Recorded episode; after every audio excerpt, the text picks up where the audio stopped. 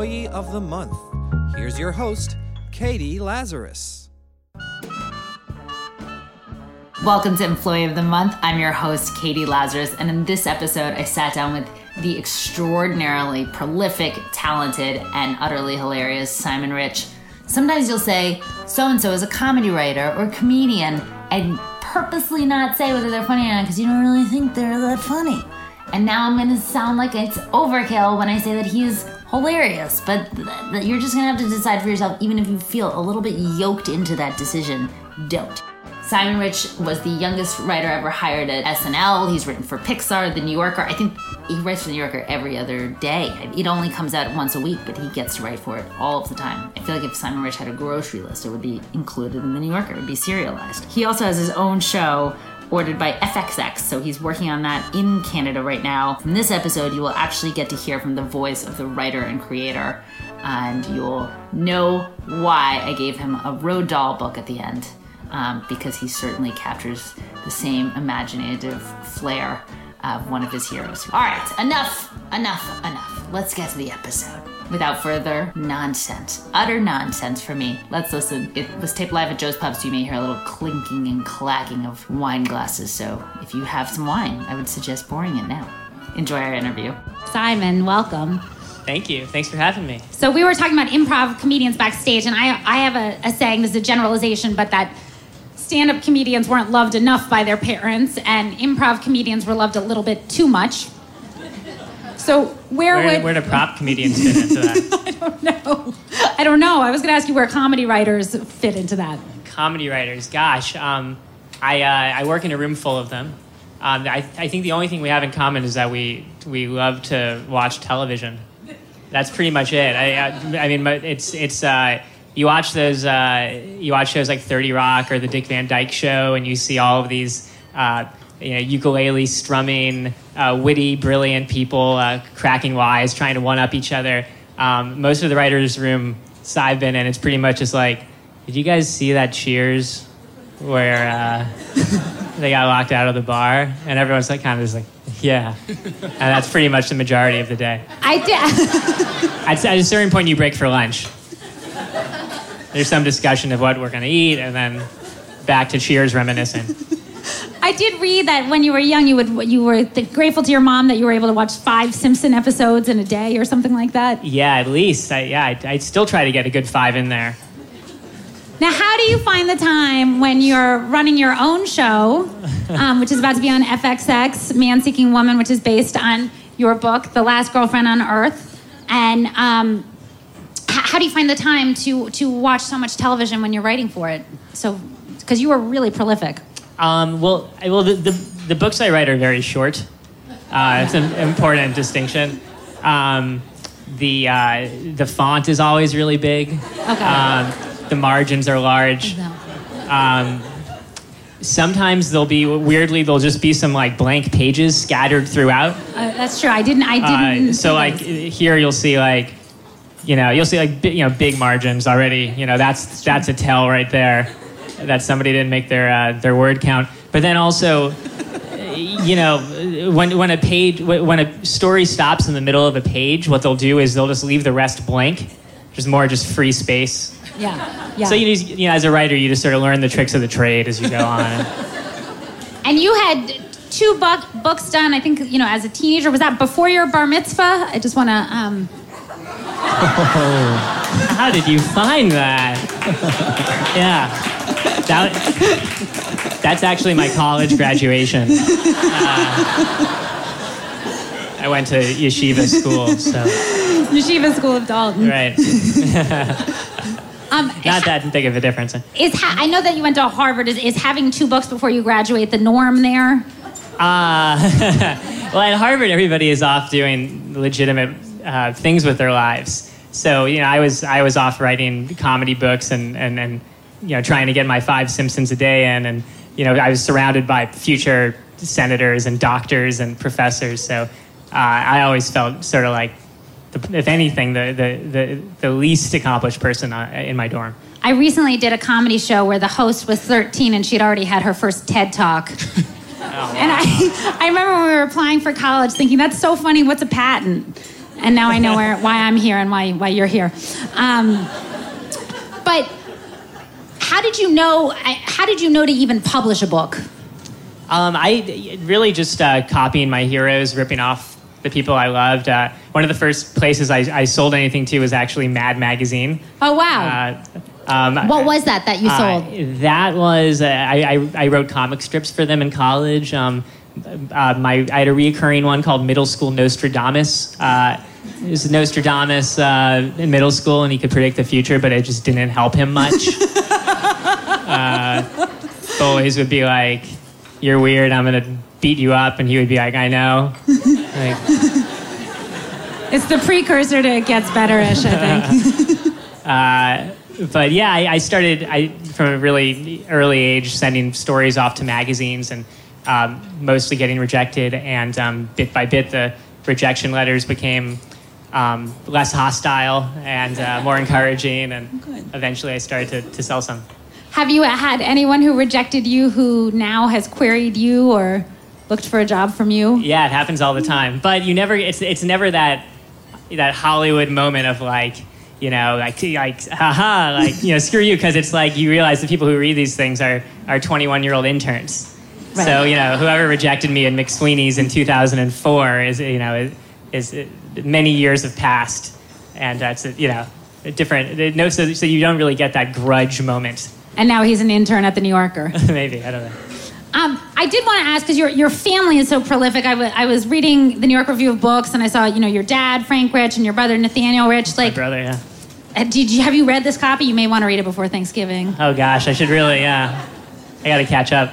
But I, I, wanted to ask: Did you learn? You know, and I, your mom was a publisher. Did, what were things you learned from having, particularly I would say with your dad because he was a freelance writer and you're a freelance writer. Like, yeah what are things that you learned that I suppose the rest of us whose, whose, whose parents were not freelance writers wish um, we wish we had known? Well, the, the, I think the big thing I learned is is just that to be a writer, you need to to write every single day. Um, you actually have to do you it. You have to sit down and physically write, yeah. uh, which is something that they don't teach you in like Hollywood portrayals of writing. No, it's mostly just walking around like uh, fountains and occasionally being like, "Aha!" and then the next like shot is like winning an award.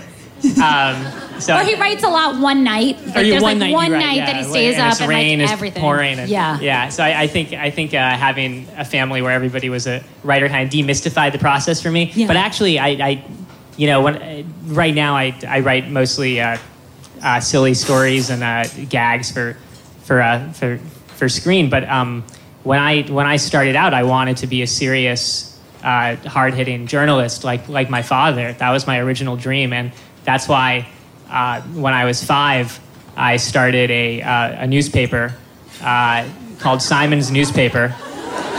Um, and I actually brought it with me here uh, today. Could you read, um, read from it for us? So, Would that be okay? Yeah, so first, a little bit of a background about Simon's Newspaper. Uh, for starters, we unfortunately we folded after just two issues. Um, I don't think it was, you know, it, how old were you when you? When I was you... five years old. I think okay. a few a few factors contributed to our demise. Uh, circulation was a problem from the very beginning.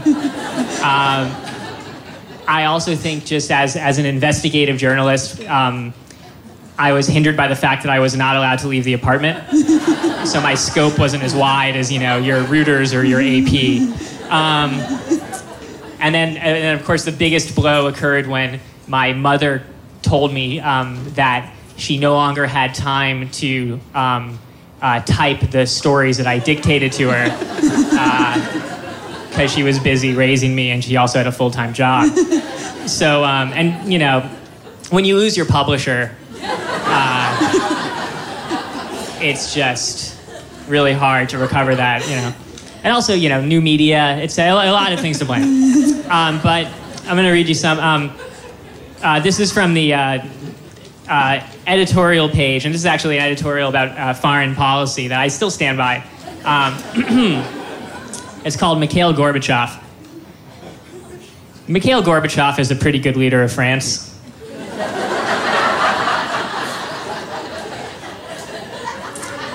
Um, this next piece uh, is this is uh, this one's a, this is a review. This is a, re- a review of the of the classic Tim Burton uh, Batman movie.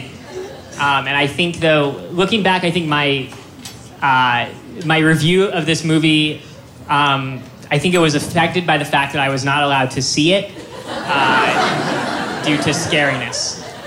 Um, but here's here's my review anyway. Um, I stand by this too. Uh, I am telling you that Batman isn't good at all. There might be a movie about it, but that doesn't have anything to do with going Batman crazy. We are real, and Batman isn't. And then um, another thing that I did was it, one, one thing about having your own newspaper, because I did everything. Yes. I did. I did the. I, well, not the not the publishing or the what- typing yeah. but I, you know, I, I, I, I had a lot of, I, I had a lot of different hats at Simon's newspaper, and Including it, delivery, I including assume. delivery, exactly, yeah. personal delivery to to the whole to the whole uh, readership. Um, so sometimes I, I didn't have time to do everything, which explains this feature, which is called uh, "Make Your Own Comics." And it's just, I don't know if you can see it, but it's just a bunch of white squares. Uh, just make, make them yourself. Um, but yeah, we, we did go out of business, and that's when I decided maybe I'll do the, do the comedy thing instead. Um, well, we are very grateful that you did and are, are losing you for three months to go shoot your, your first te- television show, Man Seeking Woman, which is based on um, The Last Girlfriend on Earth. Right. And you also dedicated um, part of one of the people you dedicated was Stephin Merritt of the Magnetic Field, That's, or acknowledged true. him. Acknowledged I, I him. put him in the acknowledgement. Yeah, I, I um, my career has just been made up of ripping off everyone I can, like as as cravenly as possible. And and one of the people I feel like uh, I've tried to rip off the most is is, is Stephin Merritt in the Magnetic Fields. Uh, This is a, this is a collection of love stories. There's about 30 love stories, and they're they're written in various genres, and it's sort of my uh, half-baked attempt to do a kind of literary 69 love songs uh, was my was my hope. If I, if I got 10% towards that goal, it would be a, a victory.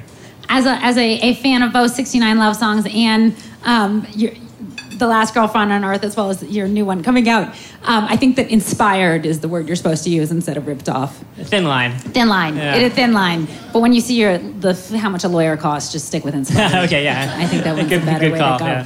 So you're going to go off and, and film this Man, Man Seeking Woman, which Mm-hmm. you're executive producing with your first boss, Lorne Michaels. Right. Yeah. Yeah. Over in Toronto, where uh, where he's from.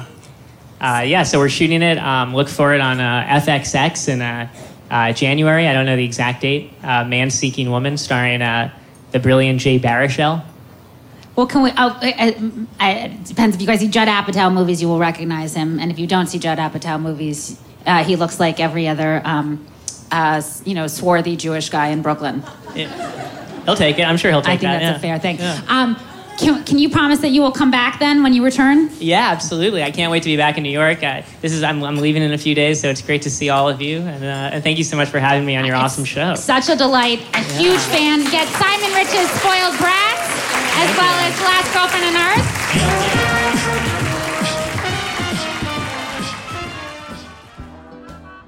That's it for this episode of Employee of the Month.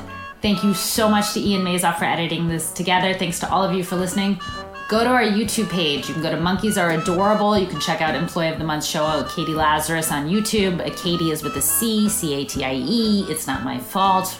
I'm named after a Jane Austen character. And definitely come to the next live shows. They're going to be amazing, objectively speaking. October 29th at 9:30 p.m. at Joe's Pub and December 5th at 9:30 p.m. at Joe's Pub. They're late, so that way you can get home from work and exercise. I'm not saying you need to lose weight. I'm just putting it out there. That's it. I'm Catie Lazarus. Thank you. So now, go and do some work. Stop procrastinating. All right, all right.